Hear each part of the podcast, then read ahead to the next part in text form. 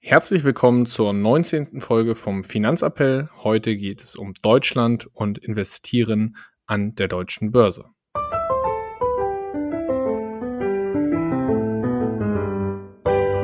Finanzappell. Beratung on Demand.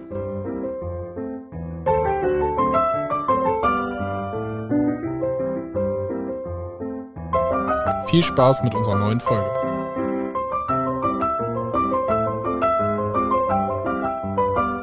Hallo Marius, wie geht's dir? Moin Moritz. Ja, auf dem Weg der Besserung, äh, sag ich mal so, ich bin wieder back, back in the game. Langsam wieder fit, ja? Sehr gut. Jo, so ist es. Sehr, sehr gut. So, dann starten wir direkt rein. Hast du ein Highlight der Woche, außer dass du langsam wieder gesund bist? Das ist mein Highlight der Woche. Nee, ich habe mir gar keine Gedanken gemacht, ehrlich gesagt. Ja, gut. Keine Gedanken machen, auch gut. Ich weiß auch gar nicht so richtig. Highlight der Woche ist für mich das Wetter. Sagen wir das Wetter. Wunderschönes Herbstwetter.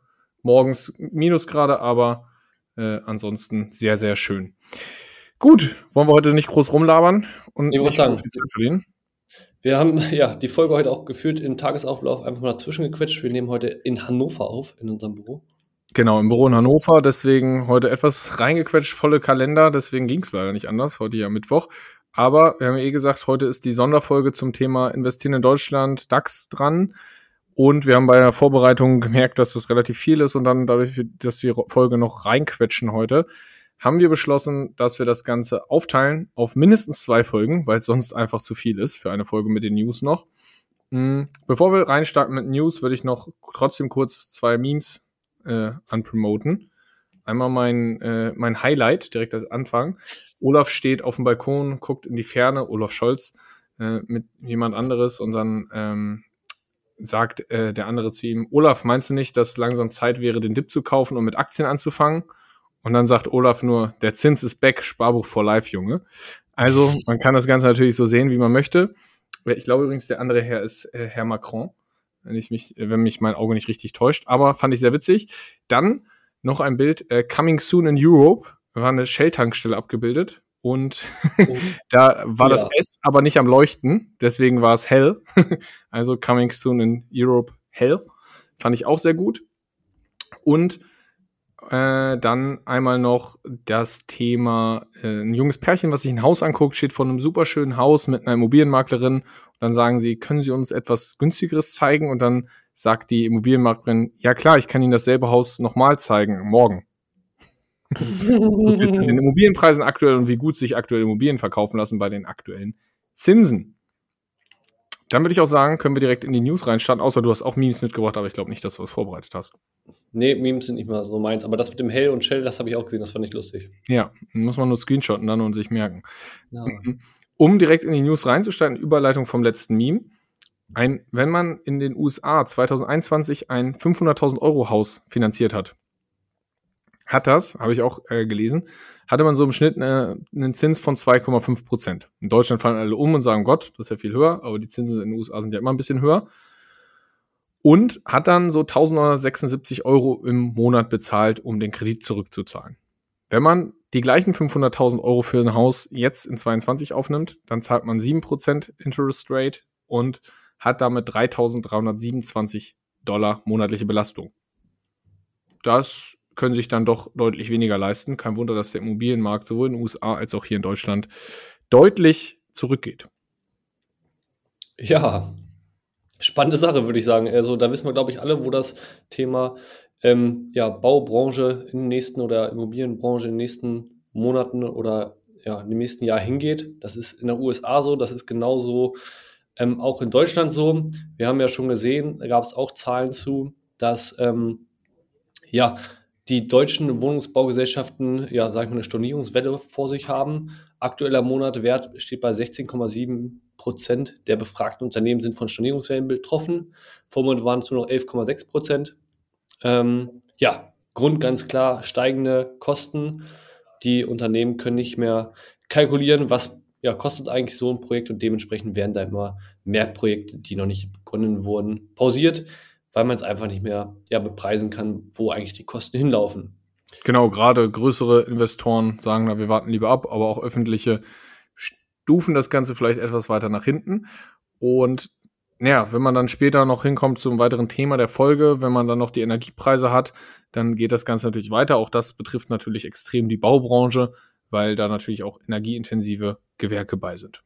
Genauso ist es. Führt dazu, dass wir dieses Ziel der Bundesregierung mit den 400.000 neuen Wohnungen, die pro Jahr geschaffen werden sollten, damit genug Wohnungen für alle da sind. Lass mich raten, wieder mal nicht erreichen. Genau, die Prognose sagt. So ist es. Ich wollte gerade sagen, wir haben es die letzten Jahre schon nicht geschafft und dieses Jahr werden wir das Ziel wahrscheinlich noch weiter verfehlen. Ähm, ja, sind wir gespannt, was da passiert. Führt eigentlich dazu, dass es nicht unbedingt zu einer Entspannung bei dieser Lage führt. Genau, das denke ich auch. Ansonsten, bevor wir ihn vergessen, oder hast du noch was zum Thema Immobilien? Sonst wäre ich da, glaube ich, durch. Äh, ansonsten, bevor wir ihn vergessen, unser Liebling Elon Musk. Diesmal konnte man ihn gar nicht vergessen. Ja. Hm, er hat erstens in, äh, in China den Verkaufsrekord, den Tesla hatte, gebrochen. Mhm. Und allerdings trotzdem schlechtere Ergebnisse hat Tesla geliefert als erwartet. Deswegen sind die Kurse auch eher negativ gestimmt gewesen. Hat aber einen weiteren Grund. Tesla ist unter Druck aufgrund natürlich der schlechten Zahlen, der äh, geringeren Nachfrage, die einfach aufgrund der Rezession aktuell da ist. Und der Twitter-Deal, der jetzt ja wieder auf dem Tisch ist, haben wir letztes Mal schon gesagt, belastet natürlich die Tesla-Aktie, weil die äh, Aktionäre denken, Elon Musk fokussiert sich nicht auf das Unternehmen und natürlich auch die Beleihung der Tesla-Aktien, die da den Börsenkurs äh, nach unten drückt. Und dann noch das Thema, Elon Musk hat sich jetzt auch zur, äh, zum Taiwan-Konflikt geäußert und hat da vorgeschlagen, also so wie zum Ukraine-Konflikt musste er sich zu Taiwan irgendwie auch äußern. Keine Ahnung warum. Auf jeden Fall hat er da sich auch tendenziell eher auf die Seite des Aggress Aggressors gestellt und hat gesagt, Taiwan könnte doch eine Sonderstellung wie Hongkong bekommen. Und da sind sich eigentlich auch alle Taiwanesen und Experten einig, das will Taiwan auf keinen Fall. Weil Hongkong ist ja auch schon sehr, sehr chinesisch beeinflusst jetzt und unter der Fuchtel. Das heißt, auch da hat er sich wieder allen, seinem Namen alle Ehren gemacht. Er muss überall seine, seinen Senf dazugeben. Ja, ist auch spannend, dass er sagt, ähm, bei der Ukraine ist es ja gefühlt genau andersrum. ne? Da war er so eher so russische Seite, da ist er jetzt so eher auf der China chinesischen Seite. Also es ist spannend. Ähm, ja, immer bei den Großen. Ja, ja, genau. Wie er sich das halt so zurechtlegt, ne? Mal so, genau. mal so. Spielt ja. mal von hier nach da. Aber ja, kennen wir ihn ja. Übrigens noch ein, äh, äh habe ich gesehen, äh, noch ein äh, Meme vergessen. Bewerbersituation bei der, bei, der, bei der Fed. Und die Frage ist, can you stop inflation without causing recession? Und dann sagt der Bewerber, no, I can't. Und dann, you are hired. Fand ich auch noch sehr gut. Muss ich noch mit einstreuen. Mhm. Zu Musk und Twitter vielleicht auch noch. Ja. Gibt es auch noch die eine oder andere News. Ähm, Ging es auch darum, dass Binance und Secure Capital ihn weiter unterstützen bei der Übernahme, also ihn da mit ne, finanziellen Mitteln unterstützen, mhm. Finanzierung. Ähm, des Weiteren hat Musk für Twitter aber auch geführt Gebühren angekündigt und die müssten dann in Dogecoin bezahlt werden. Dementsprechend mhm. kann man sich vorstellen, was mit dem Dogecoin passiert ist, der natürlich sonst keine, keine Funktion hat. Ähm, ja, der ging mal wieder gut durch die Decke. Also, ist natürlich wieder schön, ne? so ein bisschen Marktmanipulation will ich da jetzt, also es ist unglaublich. Dann hat er seine Finanzierung also damit äh, gerettet, dass er seine Dogecoins jetzt in Wert gestiegen sind und er die jetzt verscherbelt und dann wird die Bezahlung wahrscheinlich doch nicht in Dogecoin funktionieren. Könnte ich mir vorstellen, mal gucken. Ja, witzigerweise äh, habe ich noch Statistiken zu Tesla gefunden, hm, kurz vor Aufnahme. Kurs-Gewinn-Verhältnis, so, weil passt zur Folge Deutschland. Volkswagen hat so ein Kurs-Gewinn-Verhältnis aktuell so von 5,7 hm.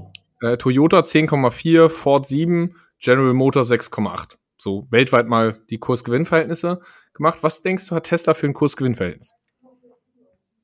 Keine Ahnung, heraus. 102,7. ja, läuft doch. Ja.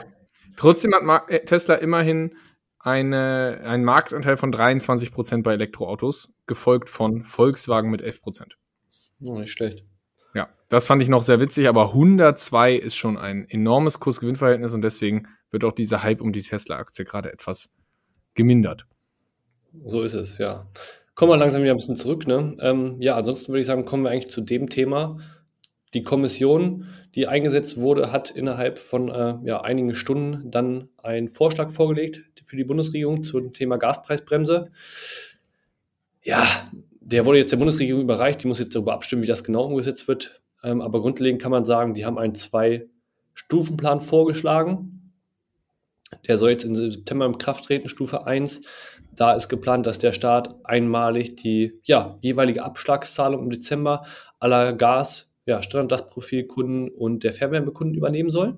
Wie wird das umgesetzt? Mit der Gießkanne. Ja, aber also ich meine, woher wissen die, wie viel ich für mein Gas zahle? Wie zahlen die das? Wie wird Darum meine geht's nicht. Vor Darum geht es Genau. nicht. Umsetzung ist erstmal zweitrangig, okay. Ja, Vorschläge. Es ist ja auch so, Mhm. man hätte ja auch diese Kommission halt schon äh, für vor einem halben Jahr einberufen können und nicht Nee. erst äh, vor gefühlt drei Tagen beauftragen können, äh, sich darüber mal Gedanken zu machen. Da hätte man vielleicht sinnvollere, gezieltere Maßnahmen umsetzen können. Ähm, Dass sie auch innerhalb von ein paar Stunden dann so einen Vorschlag haben, ist ja auch total, total logisch. das ist dann halt, ne, dann weißt du so, die Hilfe ist dringend und deshalb kommt jetzt halt mal wieder wie immer mit der Gießkanne, weil ähm, Das nachhaltig kann man nicht. Ja. Stufe 2 der Entlastung ist auf jeden Fall, dass ähm, 80 Prozent des letzten Grundverbrauchs sollen dann ab März 2023 bis Ende April 2024 ähm, sozusagen vergünstigt werden, also subventioniert werden. Da sollen die Kosten halt nur bei 12, äh, 12 Cent pro Kilowattstunde liegen für die 80 Prozent des Vorjahresverbrauchs. Ähm, Mhm. Darüber dann sozusagen zum aktuellen Börsenpreis oder den man da bekommt. Ähm, ja, 12 Cent ist ähm, the new normal. Sozusagen, da erwarten die, dass sich das einpendeln wird, wenn es dann wieder runtergeht mit den Preisen allgemein. Vorher waren Ja. wir so grob bei sieben, glaube ich, ne? Vor der Krise. Genau, so ist es. Aktuell so bei Und- 20, 30, je nach Anbieter. So nur, damit man es Genau. so grob einschätzen kann. Genau. Gleiche gilt für die Fernwärmekunden, die kriegen den Deckel bei 9,5 Cent pro Kilowattstunde. Ähm, das ist so geplant für die privaten Haushalte. Ja, da sieht man mal wieder, ne, okay, da gibt es irgendwie, anstatt dass man irgendwie sagt, es wird ein maximaler Verbrauch definiert, weil jetzt ist es ja so, große Häuser, die mehr verbrauchen, kriegen auch 80 Prozent. Ist doch Ne? super, dann kann, kann irgendwie so ein reicher Typ seine Villa auch mit Rabatt heizen. Ja, genau. So perfekt. Aber gut. Wie gesagt, ne, ähm, das sind ja nur Steuergelder. Ja, genau, sind eine Steuer, der vielleicht hätte man sich da mal früher Gedanken machen müssen, dass man da die Kommission früher einberuft, aber gut. Es gibt auch Entlastungen für Industrieunternehmen für die 25.000 größten, also Verbrauch größer 1,5 Megawattstunden im Monat. Ist es so, dass es da auch eine, ähm, ja, eine Subventionierung gibt. Ähm, die gilt allerdings schon ab Januar. Also ne, zu, zu Privatanleger ist ja auch so, es ist geil, Januar und Februar, wo man so ne, gro große Zahlung vielleicht hat, weil man viel heizt, weil es die Wintermonate sind. Da gibt es keine Entlastung, erst wieder ab März. Aber Ja, das wird ja, das wird ja durch diese Einmalzahlung der, ähm, ja, ausgeglichen. genau. Auf jeden Fall für Großunternehmen, Industrieunternehmen ist es so, dass das Ganze ähm, subventioniert wird auf 7 Cent pro Kilowattstunde, weil das ist bei dem ein bisschen anders. Da wird ähm, 7 Cent pro Kilowattstunde, die haben einen Beschaffungspreis, da kommen dann noch, ähm, sage ich mal, Steuern und so weiter drauf, was dann auch ähm, ja, sich brutto irgendwie auf diese 12 Cent belaufen soll, wenn man die ganzen Aufsteiger draufrechnet, die noch dazukommen. Bedeutet, die werden eh nicht subventioniert, allerdings bis 70 Prozent des Vorjahresverbrauchs. Ähm, ja, bin ich mal gespannt, wie viele Unternehmen das hilft und für wie vielen das schon zu spät kommt. Bin ich auch gespannt, ob das Ganze hilft. Auf jeden Fall wieder Gießkanne. Wir sind gespannt, wie das Ganze weitergeht. Ansonsten, äh, anschließend an die News vom letzten Mal. Äh, Bank of England hat wieder mal interveniert. Jo. Das heißt, äh, auch da die gut gemeinte Wirtschaftspolitik hat die Märkte so stark verunsichert, dass innerhalb von, ich glaube, jetzt anderthalb oder zwei Wochen die zweite Intervention nö nötig ist, ähm, weil einfach zehnjährige Anleihen aktuell 4,4 Prozent jetzt bringen und 30-jährige 4,7. Ja, das heißt, das ist schon ganz ordentlich und deswegen verlangen Anleger auch fast so hohe Risikoaufschläge, vergleichbar wie Italien, auf italienische Papiere. Ich überlegt, ist eigentlich die Wirtschaft in Großbritannien deutlich solider, aber ja, wenn man halt solchen Füllefranz macht, dann ist das natürlich, schlägt sich das da nieder. Ja, spannend, ne? Also da die Regierung, ähm, bin ich mal gespannt, wie das da weitergeht tatsächlich. Äh, ist irgendwie ein bisschen widersprüchlich, aber haben wir letztes Mal schon ausgeführt, deshalb könnt ihr gerne da reinführen, äh, nochmal reinhören die letzte Folge, wer da mehr Infos benötigt als Hintergrund. Ähm, Wollen wir jetzt heute nicht vertiefen. Genau, ansonsten ganz wichtige Infos. Ähm, der Internationale Währungsfonds hat die Prognose für 2023 veröffentlicht und, sage ich mal, die frühe Prognose aus dem Frühjahr nochmal angepasst. Erwartungen sind ganz klar stagnierende Weltwirtschaft und eine hartnäckige Inflation. Nach dem Motto, äh, die Aussage ist, das Schlimmste kommt noch. Also es ist auch so, dass kein großes Industrieland schlechter abschneidet als Deutschland. Es wird erwartet, dass wir ähm, 2023 eine Schrumpfung um 0,3 Prozent sehen werden. Dieses Jahr haben wir schon unter durchschnittliches Wachstum von 1,5 Prozent nur der Wirtschaft. Ja, ich würde sagen, das sind rosige Aussichten. Ähnliches gilt für den Euroraum. Da sieht man nächstes Jahr irgendwie 0,5 Prozent ähm, Wachstum, dieses Jahr noch 3,1 Prozent. Auch die globale Wirtschaft sieht nicht besser aus, irgendwie mit 3,2 Prozent, nächstes Jahr 2,7 Prozent Wachstum nur noch. Ähm, ich würde sagen, ähm, spannende Aussichten, wenn man das sich so anguckt. Die Inflation soll auch eine Prognose von dem IFW äh, besagen, 2024 immer noch bei 4,1 Prozent im Durchschnitt liegen. Ähm, es ist einfach so, das ist das Basisszenario. Ne? Also es soll jetzt keine Paniksache oder sowas sein. Ähm, es ist so, ähm, dass wenn wir sagen, es wird im Winter noch kälter, dann sieht das Ganze in Deutschland noch schlechter aus. Ähm, Super. Jo, dementsprechend warten wir da mal ab.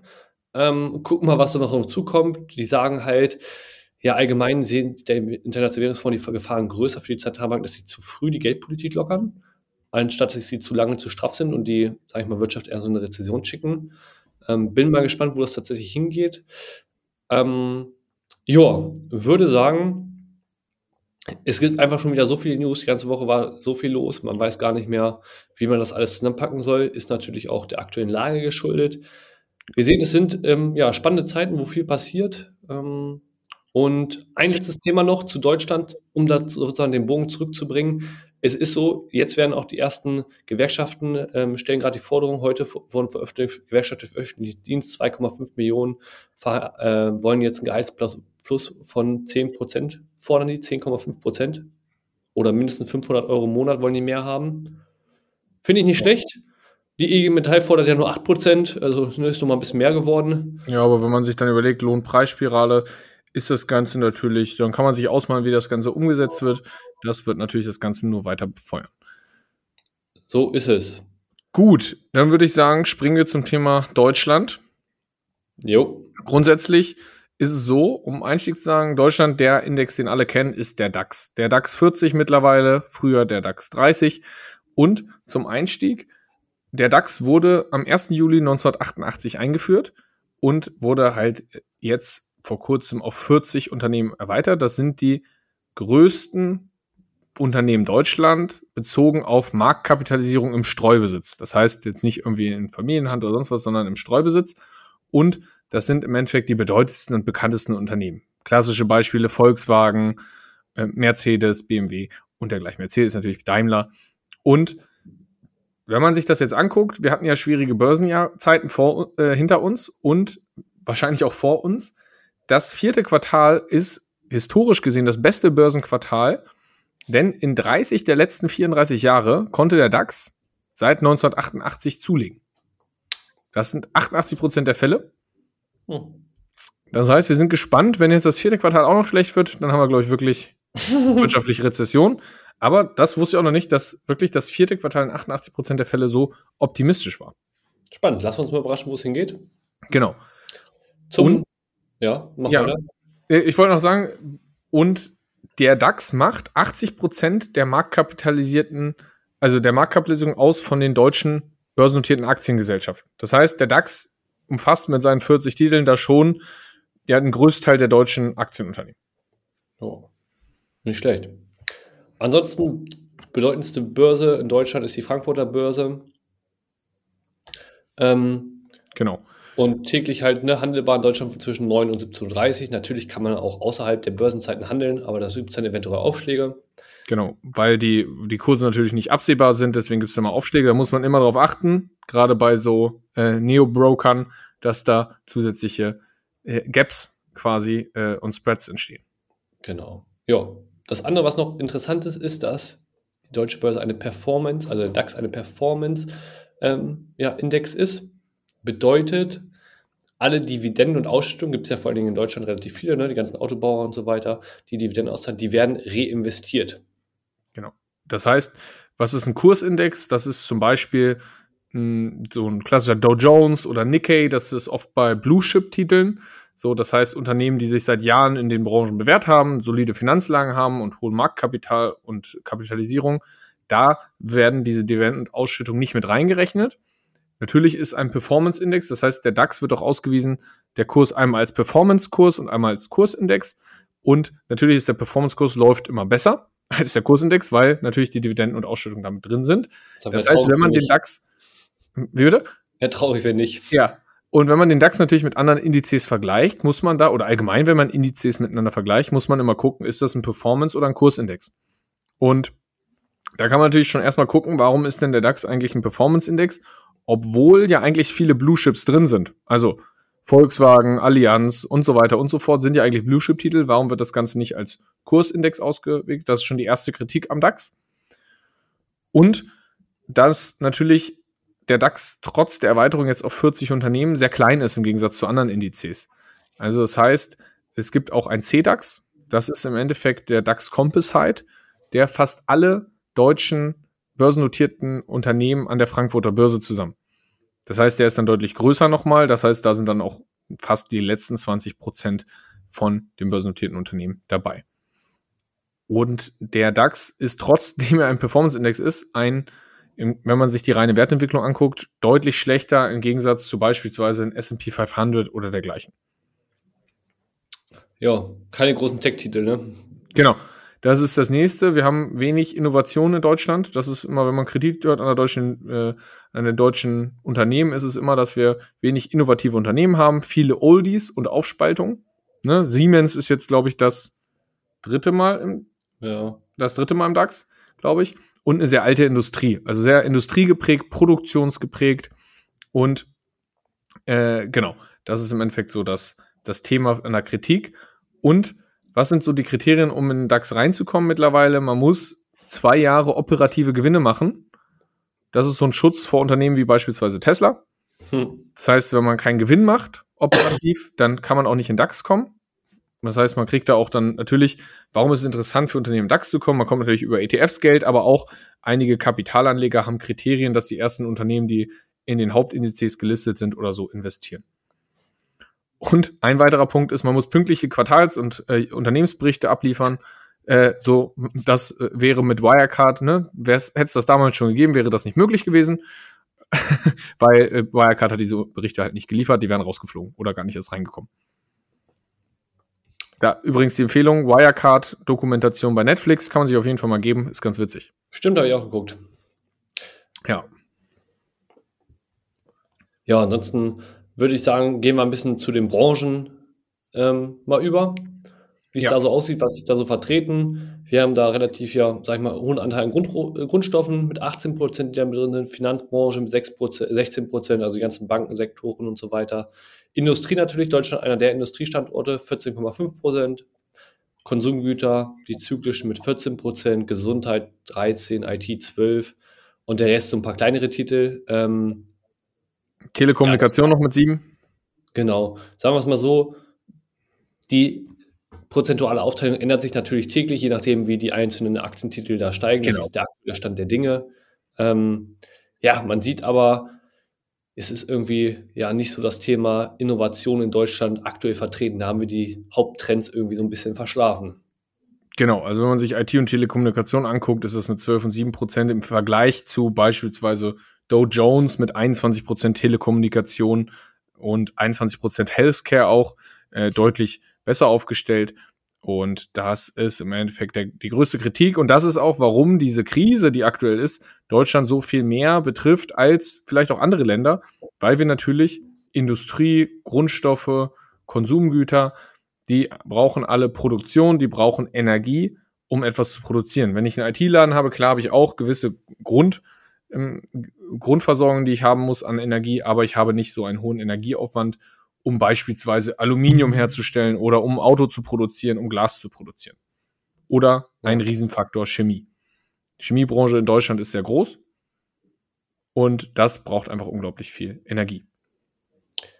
Ja, deshalb lassen wir uns mal überraschen, wie das weitergeht. Gibt ja die genau. Förderung, genau. aber mal gucken. Genau. Ansonsten, Ansonsten gibt es ja noch mehr als den DAX.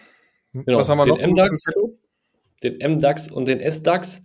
Das frühstücke ich mal zusammen ab. Also der MDAX ist sozusagen ja, für mittelgroßen Unternehmen auch Nebenwerte genannt, sind einfach die 50 größten Unternehmen nach dem DAX, also nach den 40 Unternehmen, die DAX sind, vertreten. ist ebenfalls wie der DAX ein Performance-Index und der S-DAX sind dann die 70, sag ich mal, nächstgrößeren Unternehmen nach dem M-DAX. Genau. Und die Regularien sind eigentlich ähnlich wie beim DAX, werden immer weiter von DAX zu MDAX zu SDAX ein bisschen abgestuft, aber trotzdem müssen die auch den Prime-Standard, Berichte, Kalender und so weiter, müssen die auch veröffentlichen, auch im SDAX. Ja. Dann gibt es noch den Tech-DAX, von vielen äh, sehr angestrebt, oh, Technologie in Deutschland können wir dann da machen. Wurde 2003 eingeführt, ist der Nachfolger von einem sehr unbekannten bei den meisten jüngeren Leuten, dem Nemax 50. Äh, der war nämlich damals im neuen Markt, so, so der Indi äh, Index. So, und der war halt geprägt von Insidergeschäften, Bilanzfälschung, wie man es mit Wirecard kennt und so weiter und so fort. Mit der Internetbubble. Der wurde dann quasi geschreddert mit dem, mit der Dotcom-Bubble. Und 2003 wurde der TechTax eingeführt, hat wenig mit dem Nemax zu tun eigentlich und hat einfach die 30 größten Technologiewerte in Deutschland nach Marktkapitalisierung drin. Das ist jetzt aber keine gesonderte äh, kein gesonderter Index, sondern es ist ein Parallelindex. Das heißt, die Werte sind ebenfalls im DAX, SDAX oder MDAX vertreten. Das ist wichtig zu wissen, weil wenn ich irgendwie sage, ich will mein Portfolio aufteilen und sage, ich mache Tech-DAX und DAX oder so, dann habe ich da relativ viele Doppelungen drin, denn die größten sechs im Tech-DAX sind Telekom, Infineon, SAP, Siemens Healthier, Sartorius und Kia Gen, jeweils mit 10%. Und die sind alle auch im DAX vertreten. Sauber. Das heißt, die größten sechs mach, machen so 60 Prozent im TechDAX aus und sind auch alle im DAX. Das heißt, wenn ich TechDAX und DAX bespare, habe ich da eine große Überschneidung. Hm. Das ist das gleiche, wie wenn ich ein MSCI World bespare und ein S&P 500, habe ich auch extrem viel, was ich bündle in, in, in wenige Unternehmen. Genau. Deshalb immer wichtig, wir sagen es immer, differenzieren, gucken, was ist in ETFs wirklich drin, was bespare ich da. Genau. So, dann kommen wir mal so, ein bisschen zur aktuellen Situation, würde ich sagen, können wir ja mal anteasern, bevor wir dann beim nächsten Mal noch mal tiefer reingehen. Was ist denn im Endeffekt das Problem in Deutschland? Warum stehen wir jetzt vor so einer, viele reden von einer wirtschaftlichen Rezession, wir haben schon von Deindustrialisierung geredet. Was ist denn eigentlich aktuell das Problem? Ja, du hast es vorhin schon angedeutet oder viele wissen es vielleicht auch schon. Wir haben halt Industrien, die sehr produktionslastig sind. Also das Thema Industrie, Chemie, BASF, die brauchen einfach, die haben hohe Energiekosten, genauso die Automobilbranche für die alleine Herstellung der Produkte. Bedeutet, dadurch, dass wir jetzt gerade die Krise haben, Energiekrise, steigende Preise, dass viele Unternehmen nicht mehr produzieren können, weil sie die Preise nicht an ihre Endkunden weiterreichen können, weil die keiner mehr bezahlt, weil sich das nicht mehr lohnt. Das führt natürlich dazu, dass die ihre Produktion runterfahren ähm, und überlegen, ob sie ja ihre Produktion verlagern werden. Oder aussetzen, was auch Oder immer. aussetzen, genau. Die Frage ist ja aber, wenn sowas verlagert wird, kommen die Unternehmen zurück? Hm, ja, wahrscheinlich irgendwie nicht, weil wenn man irgendwo anders eine neue Produktion aufbaut, dann wird man nicht in ein, zwei, drei Jahren wieder beschließen, oh ja, wir holen jetzt hier wieder zurück, weil Deutschland, ähm, ja, ne, es gibt auch irgendwo andere gute Rahmenbedingungen. Ähm, genau. Niedrige Energiepreise. Energiepreise waren in Deutschland schon immer sehr hoch. Ja. Genau. Und ja, das ist halt so, ne, darauf war man immer stolz in Deutschland. Die Ingenieurkunst führt halt, sag ich mal, deutsche Ingenieurkunst. Ja, war immer sehr angesehen in der Welt, ist jetzt aber halt das Problem. Und es wird halt beklagt, dass so ein bisschen die Zeitwende im Thema ne, Industrie äh, verschlafen wurde, was das Thema Robotik, IT, äh, KI angeht und ja auch das Thema der Automatisierung. Definitiv. Und das merkt man jetzt halt äh, doppelt und dreifach, sage ich jetzt mal. Genau, und das kann man sogar an Zahlen festmachen. Also Deutschland hat groß verkündet, ich glaube, es war noch unter Merkel, wurde groß verkündet, bis 2025 werden 5 Milliarden in die KI-Förderung investiert. Jo. Jetzt mal so als Vergleich. Zwischen 2013 und 2021 wurden von privaten Investitionen, also das waren jetzt staatliche, die investiert werden sollen, 2013 bis 2021 private Investitionen in KI in Deutschland 4,4 Milliarden. Und versus USA 149 Milliarden private Investitionen in diesem Zeitraum. Das heißt, wir haben einfach einen kleinen Gap. Ich glaube, wir werden das aufhören mit den 5 Milliarden. Ja, genau. Die 5 Milliarden geben jetzt da richtig Gas und wir sind ja schon viel zu spät. Ja, das ist halt einfach ein Riesenproblem. Und deswegen macht Deutschland, also der DAX oder deutsche Unternehmen machen nur noch 2% vom MSCI World Index aus. Und das, obwohl Deutschland immerhin das viertgrößte Bruttoinlandsprodukt hat. Ah, traurig. Ja. Das heißt, wir sind da international kaum noch ver vertreten. Und das hat halt im Endeffekt diese Gründe, dass da einfach dieser Wandel verschlafen wurde. Und ja, jetzt können wir weiter gucken Richtung Gasspeicher. Haben wir immer, sind zu 92 Prozent gefüllt. Wir haben jetzt die Gaspreisbremse und so weiter und so fort. Ich habe mir erstmal mal so angeguckt, was eigentlich der Verbrauch von Erdgas im Sommer versus Winter. Also im Sommer verbraucht Deutschland so 50 äh, 1000, oh Gott, nee, 50 Terawattstunden. Terawattstunden und äh, im Winter so 100 bis 150. Das heißt, irgendwie so eine Verdreifachung der, des Verbrauchs. Das ist natürlich logisch, dass das im Winter mehr ist. Und aber eine Verdreifachung ist ja erstmal äh, interessant. Das heißt, die Grundlast, die Industrie fährt ja eigentlich durch. Das heißt, der Rest ist wirklich eigentlich Heizkosten. Und ja, was man sieht, auch die Tagesschau titelt schon, Firmenpleiten nehmen rasant zu. Im Gegensatz zu dem, was unser äh, lieber Herr Wirtschaftsminister gesagt hat, sieht man das auch schon an den Zahlen. Sind 34 Prozent mehr Insolvenzen als im Vorjahresmonat, nämlich 762 angemeldet wurden. Und auch IWF-Experte Stefan Müller rechnet mit spürbar steigenden Zahlen, weil ja, Energie führt, die Energiepreise führen dazu, dass die Produktion teurer wird und Löhne und Kredite werden auch teurer. Löhne hast du eben schon angesprochen. Und das führt einfach dazu, dass das Ganze nicht mehr finanzierbar ist. Und aufs Gesamtjahr wird damit gerechnet, dass wahrscheinlich in Anführungszeichen nur 12 bis 14 Prozent mehr Insolvenzen kommen sollen in diesem Jahr. Mhm. Ja, und äh, der BDI, also Bundesverband Deutsche Industrie, also ein Großteil der Wirtschaft, was wir eben gesagt haben, der deutschen Unternehmen, die sagen, dass für 58 Prozent der Unternehmen die aktuelle Lage und die hohen Preise eine starke Herausforderung sind. Das heißt, über die Hälfte der Unternehmen sagt, das könnte kritisch werden. Das sind schon extreme Zahlen, wo ich sagen muss, das könnte kritisch werden. Hoffen wir mal, dass diese Hilfe vom Staat rechtzeitig kommt. Ja, genau. So wie gesagt, das werden wir jetzt ja in den nächsten Monaten sehen, ob das ausreichend ist, ob das in die Richtung richtig, richtige Richtung geht oder ob das halt nicht ausreichend ist. Ich glaube, es wird noch einige Unternehmen erwischen, leider, hm, weil ich glaube, die kommen bis zu spät, die Hilfen. Und Deutschland wird ja voraussichtlich in eine Rezession gehen. Denke ich auch. Also, wir haben die Zahlen gesehen, wo es hingehen soll, wie es aussieht. Je nachdem, was der Winter macht, wird das nicht schön enden. Ja, Bruttoinsatzprodukt soll im kommenden Jahr um 1,4 Prozent sinken, obwohl die Prognose war plus 1,1. Und auch äh, Zentralverband Deutscher Handwerker, wie gesagt, Immobilien lief ja eigentlich gut und wenn du mit jedem Handwerker redest, ist aktuell noch ja alles supi. Aber auch der Präsident sagt, auf, im Handwerk rollt auf uns wegen der Energiekrise eine Insolvenzwelle zu. Also auch da sagen die Vorsitzenden, Achtung, Achtung, wir müssen hier was tun. Und um äh, nochmal weiterzumahnen, der Präsident der Familienunternehmer hat gesagt, hier stehen Zehntausende Arbeitsplätze auf dem Spiel. Und bei den Familienunternehmen hat man das schon gesehen. Denn Hakle, Görz, Automobilzulieferer Dr. Schneider und sind alle schon pleite gegangen. Das sind Hakle nur 200 Geschäftige, Götz und Automobilzulieferer sind 2000 bis 2500 Beschäftigte, die schon pleite gegangen sind. Das ist auch relativ logisch, weil es gibt ein bisschen Nachholeffekte von Corona. Da gab es viele Subventionen, die ausgelaufen sind. Aber da läuft echt einiges auf uns zu, wo man sagen muss, da muss die deutsche Industrie wirklich ja, stark unterstützt werden und aber auch umdenken langfristig, weil nur unterstützen hilft nichts, weil wenn man die Wirtschaft nur künstlich am Leben hält, dann bringt das nichts, sondern man muss da wirklich ein Umdenken ja, initiieren. Definitiv. Also ich meine, wir werden das sehen. Die, als nächstes kann ich mir gut vorstellen, Thema Bäckereien, die können das, die Preise, die steigen, wenn man das sieht, was die dann zusätzlichen Energiekosten haben, gar nicht weitergeben. So teuer kann ein Brötchen gar nicht werden. Ähm, ja, ich sag mal so, ne, Wirtschaft umdenken, so Thema Microsoft und Apple, die haben halt kein Problem, die steigenden Kosten irgendwie weiterzureichen, ne? Ja, ich glaube, also kein Unternehmen wird das Microsoft-Abo kündigen, weil die müssen trotzdem mit Word, Excel, sonst was irgendwie arbeiten. Jo. Ja, das ist das Thema und wir haben halt äh, gerade die energieintensiven Branchen, also Keramik- und Glasindustrie, Recycler, Papierhersteller, Transport, Logistik, die werden enorme Probleme bekommen jetzt mit den Energiepreisen und Experten rechnen da halt mit dem Anstieg der Insolvenz von bis zu 40 Prozent. Wahnsinn. Ja, das ist schon, schon ordentlich. Und ja, ich würde sagen, zum Abschluss kommen wir noch einmal aufs Thema Chemie zurück.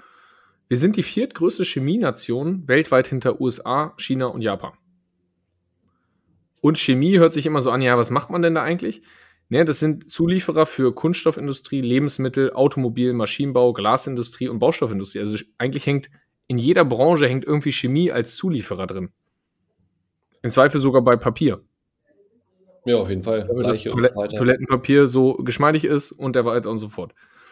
Und rein 10% des verarbeitenden Gewerbes ist Chemie. Das finde ich schon, schon ganz ordentlich und die haben halt einen extrem hohen Energiebedarf. Und sind Vorproduzenten für circa 80% der weiter, des weiter verarbeitenden Gewerbes. Ja, also ich würde sagen, uns steht da auf jeden Fall eine spannende Zeit ein. Wir gucken mal, wo das Ganze hingeht. Wir sind, ähm, ja, muss man leider so sagen, nicht ganz so positiv gestimmt, ähm, was da die Zukunft angeht und gucken mal, was denn da tatsächlich dann so auf uns zukommt, würde ich sagen. Denke ich auch. Heute aktuell zur Aufnahme ist der DAX quasi neutral, minus 0,1. Ja, konsolidiert hier so ein bisschen rum zur Wochenmitte. Ich würde sagen, damit schließen wir die Folge für heute. Nächste Woche geht es dann weiter mit dem Thema noch mal ein bisschen tiefer rein. Heute erstmal ein Rundeinblick in das Thema Deutschland und investieren und würde damit sagen, bis zur nächsten Woche. Und genau. hoffen wir mal, dass es nicht so schlimm wird, wie, wie die meisten Experten vermuten. Genau, ich wollte sagen, mal gucken nächste Woche. Ich bin in London unterwegs. Wie wir das mit der Aufnahme machen, werden wir Stimmt. sehen, aber kriegen wir auf jeden Fall hin. Ähm, ja, Müssen wir auf Englisch dann machen. Ja, genau. Machen wir also fünf Minuten, aber nur, weil wir uns richtig. Fünf Minuten Folge, ja. Und machen Google Translator einfach. Ja. Finde ich, äh, ja, eigentlich mal eine ganz gute Idee.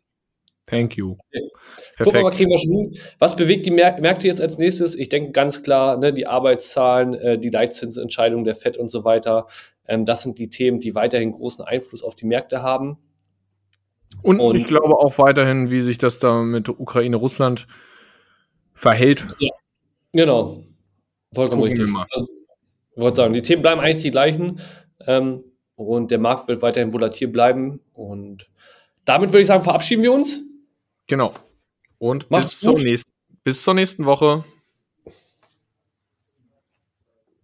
Hierbei handelt es sich um keine Finanz-, Anlage- oder Steuerberatung, sondern lediglich um unsere persönliche Meinung. Wir können das Risikobewusstsein jedes Einzelnen nicht bewerten und übernehmen für Verluste keine Haftung.